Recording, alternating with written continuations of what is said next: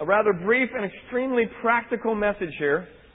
Coming out of 1 Corinthians chapter 1, we are now streamlining our way into verse 3. This is the way to do the, see, this is the way to do the Bible. You just, uh, we believe in passionate, enthusiastic, celebratory worship. We also believe in real sound, uh, Bible teaching. And that's work sometimes. You gotta, we gotta dig into the text. We gotta chew on it. And, uh, and, and pick it apart. So I want to read, uh, five or six verses here. And what I'm really going to be interested in doing is, is I want, to, I want us to notice uh, the pattern of Paul's approach to the Corinthians. What, what we'll be talking about has to do with the, the, the, our attitude towards each other and our words towards each other. It's a very important and very practical message that we have here this morning. Paul says this in verse 3 Grace and peace to you from God our Father and the Lord Jesus Christ. His first word is a prayer. He's praying for God's grace and God's peace to come on them from the Father and from the Son. Verse 4. I always thank God for you because of His grace given you in Christ Jesus. For in Him you have been enriched in every way, in all your speaking and in all your knowledge, because our testimony about Christ was confirmed in you. What he's saying there is this. Our, our preaching that Christ is real was proven by the fact that you believe. And now you're seeing it demonstrated in your life. And we thank God for that. Verse 7, Therefore you do not lack any spiritual gift as you eagerly wait for our Lord Jesus Christ to be revealed. He will keep you strong to the end so that you will be blameless on the day of our Lord Jesus Christ. Talking about the second coming. And here's the word of hope. God who has called you into fellowship with His Son, Jesus Christ our Lord, is faithful. Two things I want us to see here. Look at the way Paul prays for the Corinthians and look at the way Paul talks to the Corinthians. He prays a blessing prayer and he speaks loving words to them. He's got a lot of issues to deal with with uh, this this church. This is an immature church. In a lot of ways, they're wacko. We've talked a little bit about that. We'll say a lot more about it as our study goes on. There's a lot that Paul wants to criticize, to instruct, to confront, but that's not the first thing that comes out of his mouth.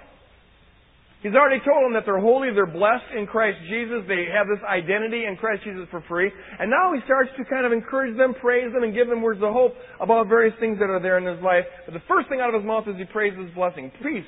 Grace and peace from God our Father and the Lord Jesus Christ. Now we sometimes use that phrase as sort of a, a cliche, like hi there. It's sort of Christianese for hello. Blessings. You know, and it doesn't really mean anything other than hello. But see, when it was first used, um, it was a prayer. He's not just using it as a formality. He's praying, grace be on you. Grace, grace, grace, and blessings, blessings, and peace, peace, peace from God the Father and the Lord Jesus Christ.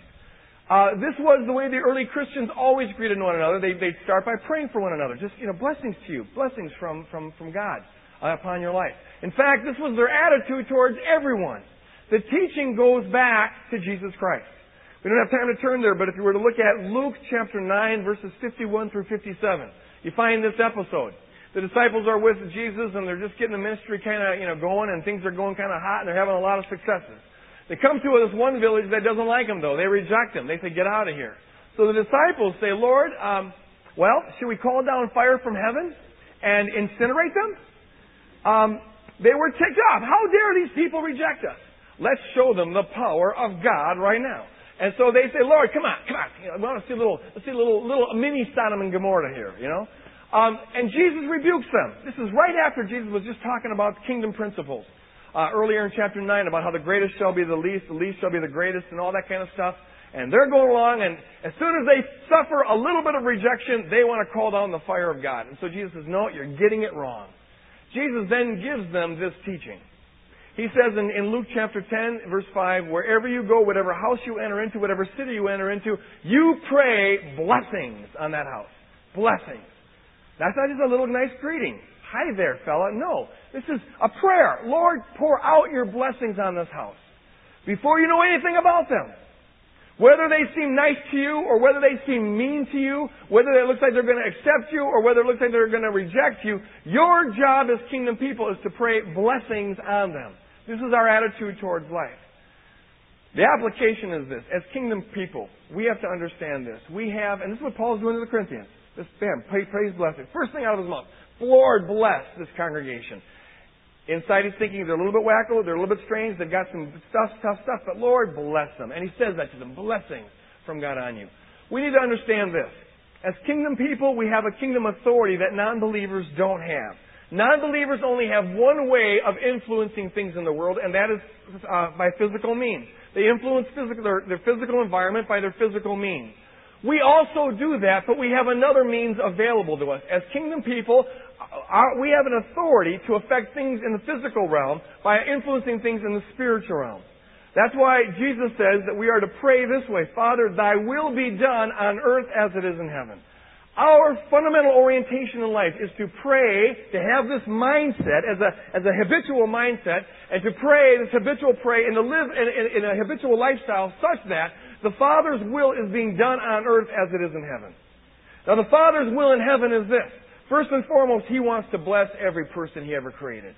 He wouldn't have created them if he, if he didn't want to bless them. He loves them. He wants to redeem them. He also has a will to judge sin and to punish sin and whatnot, but that's not his first will. His first will is that he would never have to do that. He wants to bless. He wants to prosper. He wants to show forth love. Our primary authority as kingdom people is prayer, so you put the two together and it comes out to be just what Jesus taught us in Matthew chapter 6, that we are to pray, Father, thy will be done on earth as it is in heaven. Wherever we go, whoever we meet, whatever situation we come to, our attitude should be, Father, and our prayer should be, Father, bless them, bless them. Our friends we bless, our family we bless, our kids we bless, our neighbors we bless, the strangers we meet we are to bless. We are to be walking, talking, blessing machines.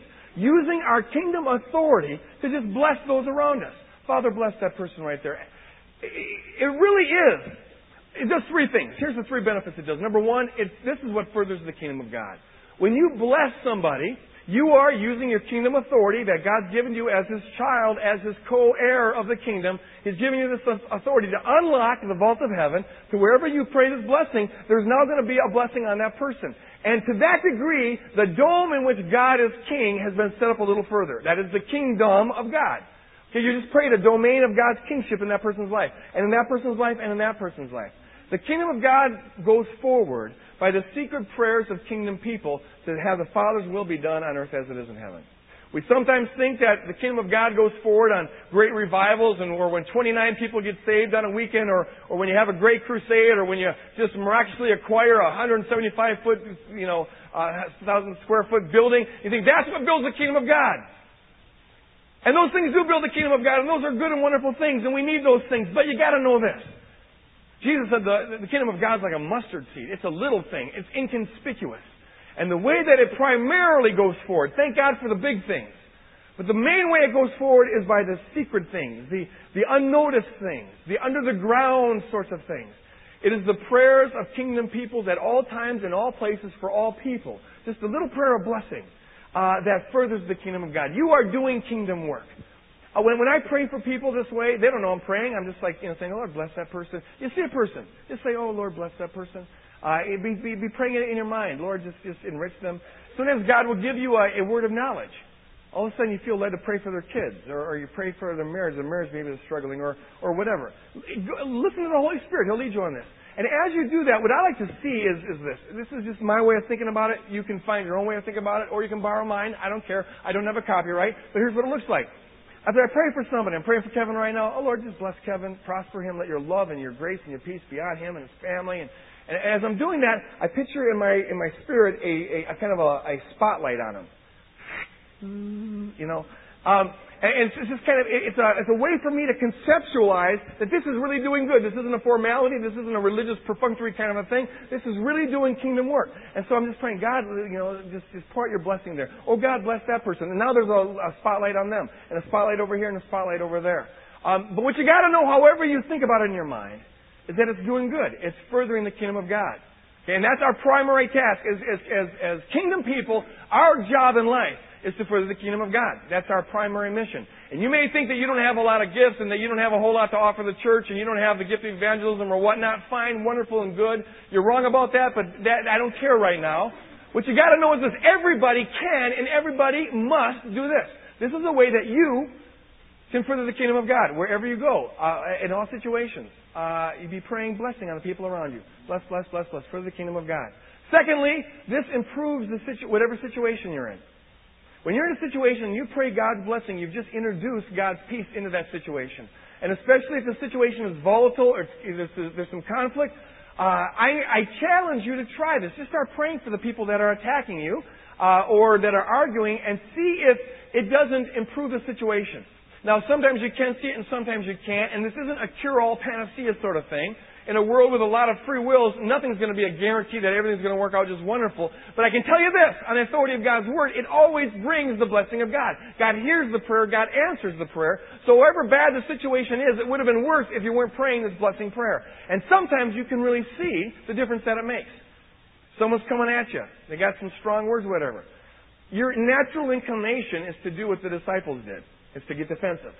It's to protect yourself. It's to get angry. It's to get nasty. Maybe even to call down judgment on them. You know, oh Lord, will you just incinerate this person? You know, that's your natural inclination. But that's a carnal natural inclination. I encourage you to listen to the Word of God and start praying blessing. Jesus said, bless your enemies, didn't He? Bless those that persecute you. All, all people at all times, whether they like you or don't like you, whether they're treating you nice or treating you mean, your job in life is to bless them. Bless your enemies. So start blessing them on the inside. Just praying, Lord bless them. Lord God, pour out your love on them. Uh, prosper them in every possible way. And see if that doesn't improve the situation. Husbands, wives, kids, I encourage you to apply this to your home, especially when there's conflict there. Just start praying blessing. Uh, parents, this works wonders on your kids. I'm just going to tell you. Uh, testimony here. You get more homework done this way. You get, you know, I'm not trying to give you a gimmick like, hey, this is a great gimmick here. How to manipulate your kids for Jesus. That's not what I'm saying. But it does further the kingdom. It, cha- it changes the situation. You further the kingdom, it changes the situation. And the third thing it does, when we follow Paul's example and, and we, our, our attitude, our default setting is on blessing, you will find that it changes you in some rather profound ways. I don't know if you notice this about yourself or not, but I'm sure of this, that you have a lot of judgments in your mind. A lot of conclusions, a lot of assumptions about a lot of people. Uh, it's part of the fall. We, we do this, uh, especially if someone is criticizing us or inconveniencing us or taking away what we think are our rights. We draw conclusions. They're bad people, they're nasty people, they're ugly people, they're mean people, they're bad people. We just draw, and, and then we stereotype. Oh, that's the kind of person you, you know, of course he'd say that. That's the kind of person who would do that. That's the kind of person that would act this way. And see, you make judgments like that, and then you start looking for it. And of course, they're always confirmed because you're looking for it. I told you one time, uh, some time ago, about that lady who cut me off. She had this Wicca New Age mishmash bumper sticker. Remember that? And and she looked. Look at that. She looked like a witch. You know, she's got the hairstyle. She's just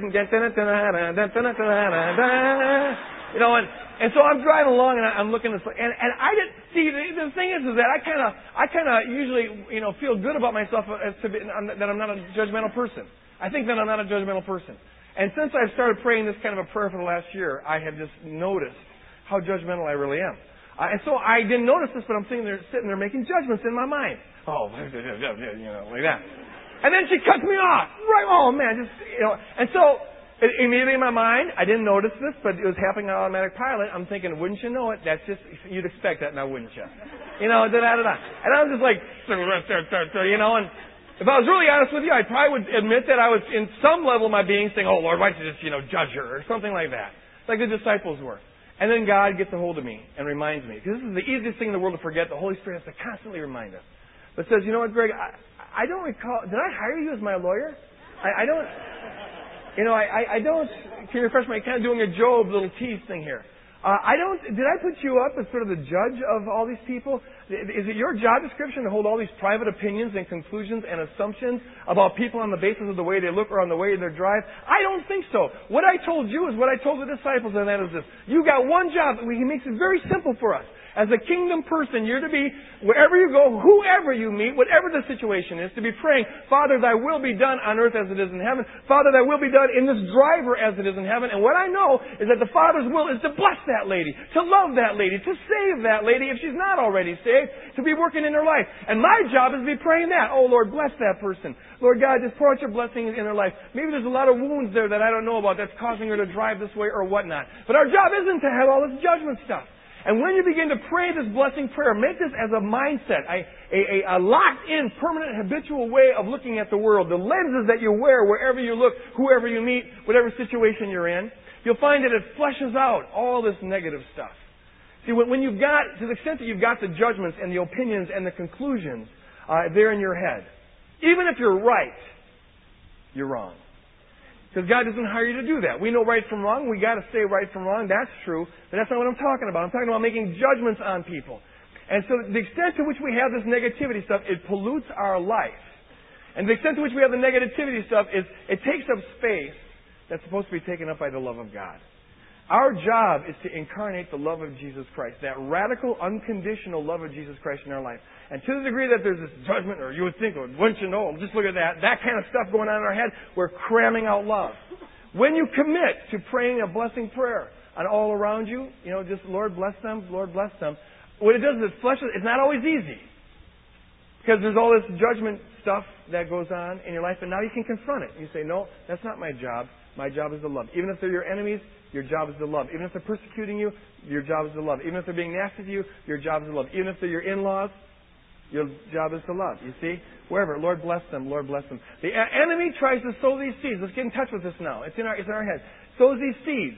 Okay, where there's judgment, there's jealousy, uh, and all of that, to the point where when someone succeeds, when someone's church really prospers and yours isn't, when someone's family just seems to be perfect and yours isn't, when someone gets a promotion and you don't, when someone's really getting wealthy and you're not, when someone gets a new car and you can't, there's a part of us, oftentimes, that really gets mad about that. No, we don't admit that. I mean, we even maybe wish them ill, like, oh, I just hate people like this. You know, we would never say that out loud because we're Christians and we love everybody, right? But inside, let's look at the, let's look at our hearts. The heart is desperately wicked. It's like, oh, why couldn't that be me? And there's a jealousy and there's a strife there. If we are to really incarnate the love of God, that has got to go. And one way, one beautiful way to make it go is just to commit yourself to blessing people whether you feel like it or not.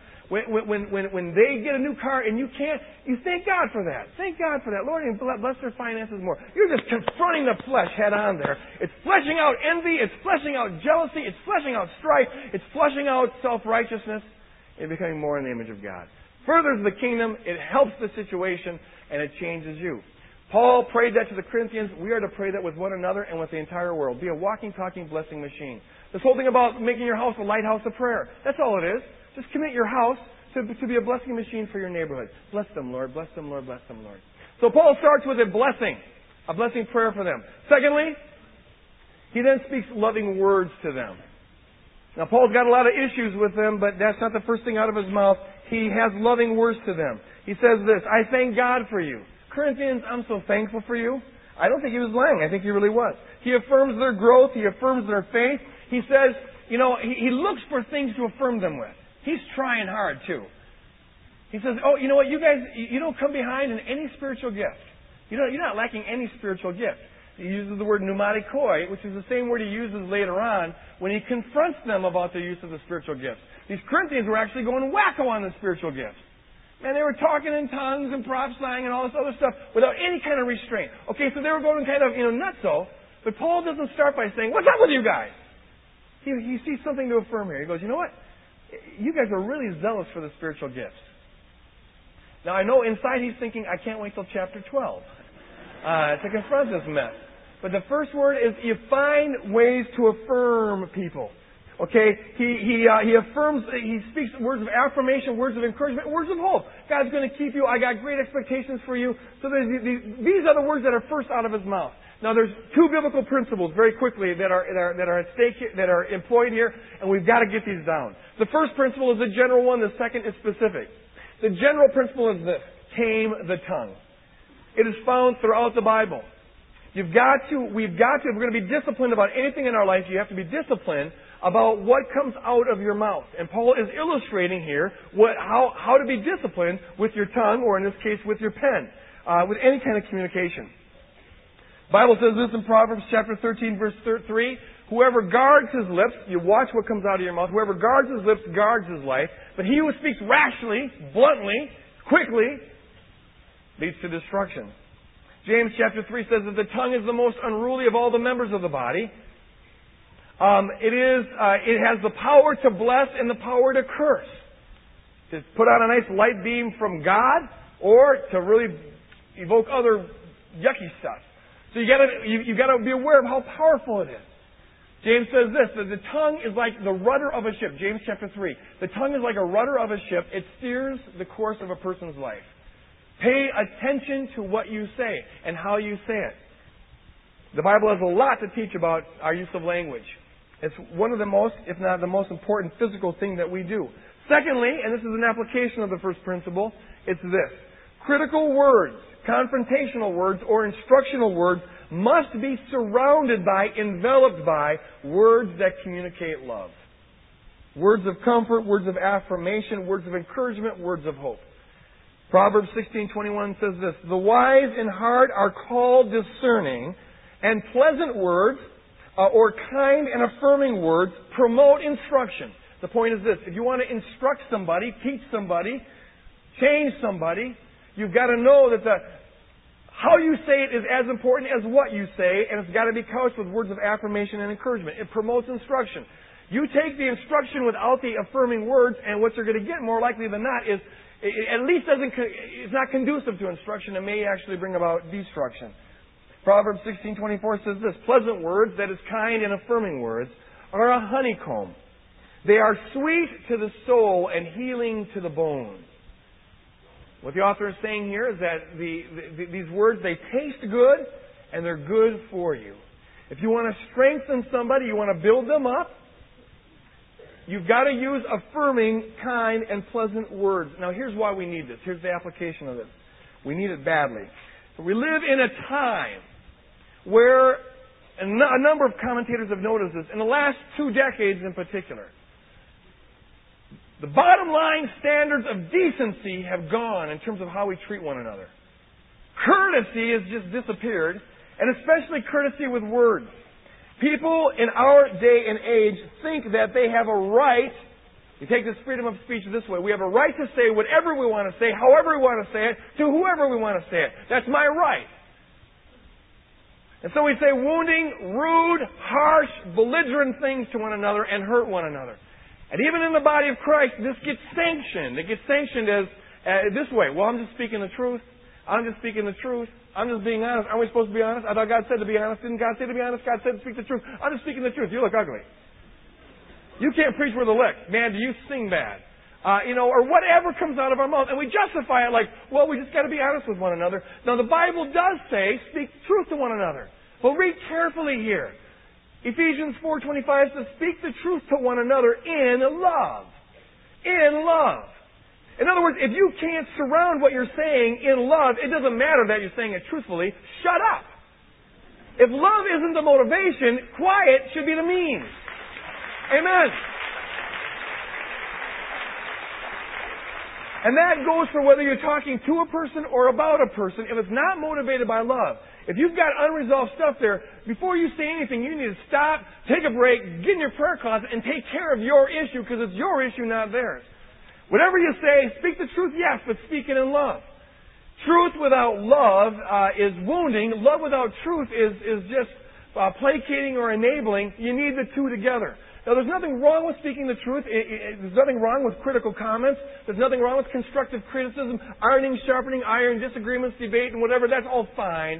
But it all becomes used of the enemy if it's not couched in, surrounded by, saturated with a motivation of love. And that love's got to be communicated. Speak the truth to one another in love. Paul says that love is not. Love is, is patient. Love is kind. Love is never rude. Love is not angered. 1 Corinthians 13. Now, love protects. It protects the worth of the person, the value of the person. It doesn't tear down. Love hopes all things. Love speaks hope. Now, here's the thing. We all, in all, we all have, have people with whom we are in conflict. That's part of life. Uh, you know, you're going to have disagreements. You're going to, you know, whatever. That's part of life. That's not a bad thing. How you handle it is, is what makes it good or bad. You've got to know this. Our job, like Paul here, is to communicate love. You can't just, a lot of times we, we, we love a person, but we don't communicate it. All we communicate is our, is our disagreement or our criticism. We assume that they know that we love them, and, and so we just speak the words of criticism. I know from experience that the people who are most likely to say anything are those who have some, who, who see something wrong. You know, and so what you hear is a lot of criticism. When we do that with our spouses, we do it with our kids, we do it with our friends, we do it with our neighbors. Wrong assumption. You've got to know that you, you have to communicate love, and the way you communicate love is by words that affirm, words that, that notice, things to affirm, words that encourage, words that are hopeful, words that ascribe worth to a person. Okay, the two have got to go together. When we don't take care to do that, what we find happening is that most of our conversation is conflict. And what, get, what gets communicated is uh, that uh, if you would just do things differently, if you just change in this way or that way, then you'd be worthwhile, then you'd have something, then I would affirm you because now you'd meet my expectations. But that's not love. Well, that's a conditional kind of love. Love ascribes worth and value first, and on the basis of that love, predicated on that love, now you say, because I love you, because you have worth, because you're a great kid, I want you to act like a great kid. You know? Instead of saying, if you just act this way, I'd think you're a great kid. That's the difference that, that I'm talking about. Love has got to come first. When that's not there, we end up just ragging on people. It's, it's really that way with, with, with kids, isn't it? Uh, parents, I want to name men here. Uh, you know, you got teenagers. There's always so much to talk about, isn't there? So many things to criticize. And, and if you don't take time to, to go out of your way to affirm and speak words of worth and words of encouragement and words of hope, you end up, all you end up doing is, is, is constantly criticizing. Here's a, here's, here's, here's a little sample. Stop eating like that. No more swearing. Will you just be a little respectful? No, you can't get your nose pierced. No, you can't stay out late tonight. No, you can't go to that movie. No, you can't hang around with that kid. Will you tuck in your shirt? You're looking like a slut. When was the last time you took a shower? Turn off the TV. How many times I have to tell you to turn off the TV? Turn off the lights. How many times I have to tell you to turn off the lights? Put the toilet seat down. Three in the morning, you hear a scream. Oh, who didn't put the toilet seat down? How many times do I got to tell you? Watch where you're going. How could you say something like that? You flunked gym? How could you flunk gym? You're dating who? How could you date them? When was the last time you prayed? Why can't you pray like other Christian kids pray? When was the last time you read the Bible? Why can't you read your Bible like other Christian kids read their Bible? Why can't you go to youth group? Why can't you like other kids go to youth group? You know, come on, you know, get out of bed. You're going to be late for school again. Clean up your room. Will you make your bed? Will you feed the cat? Will you empty the cat box? Can you wash your face? Will you please get a haircut? Stop smoking. No more swearing. On and on and on and on. And that's one day. I mean, that's just one day every day in the life of a teenager.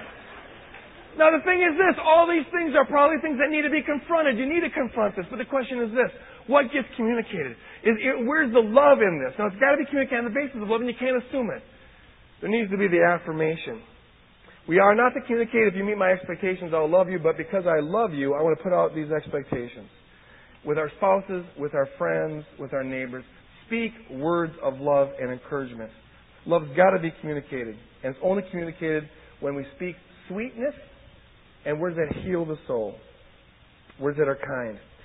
Think of it this way. I mean, this is how God talks to us. God doesn't give us a rule book and say, meet these expectations and I'll love you.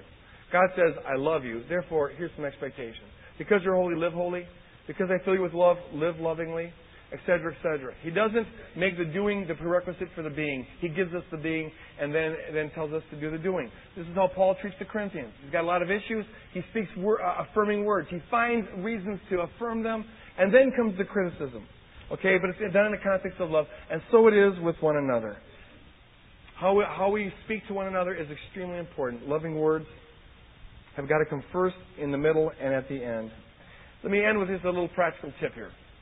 Think of it like this way. In all your relationships, think of affirming words, kind words, encouraging words, and hopeful words.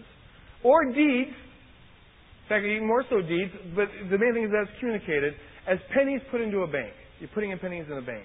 And think of confrontational things, critical things, as at least nickels, if not quarters, that you take out of that bank. And know that the job of your relationship is at least to keep it even balanced. Okay? You can never take out what you haven't put in. When we withdraw more than we put in, that's what causes bitterness. Paul says, fathers, don't provoke your children to wrath. I think that's, you cause bitterness, you break their spirit, uh, because there has not been that investment. Be putting money into the bank.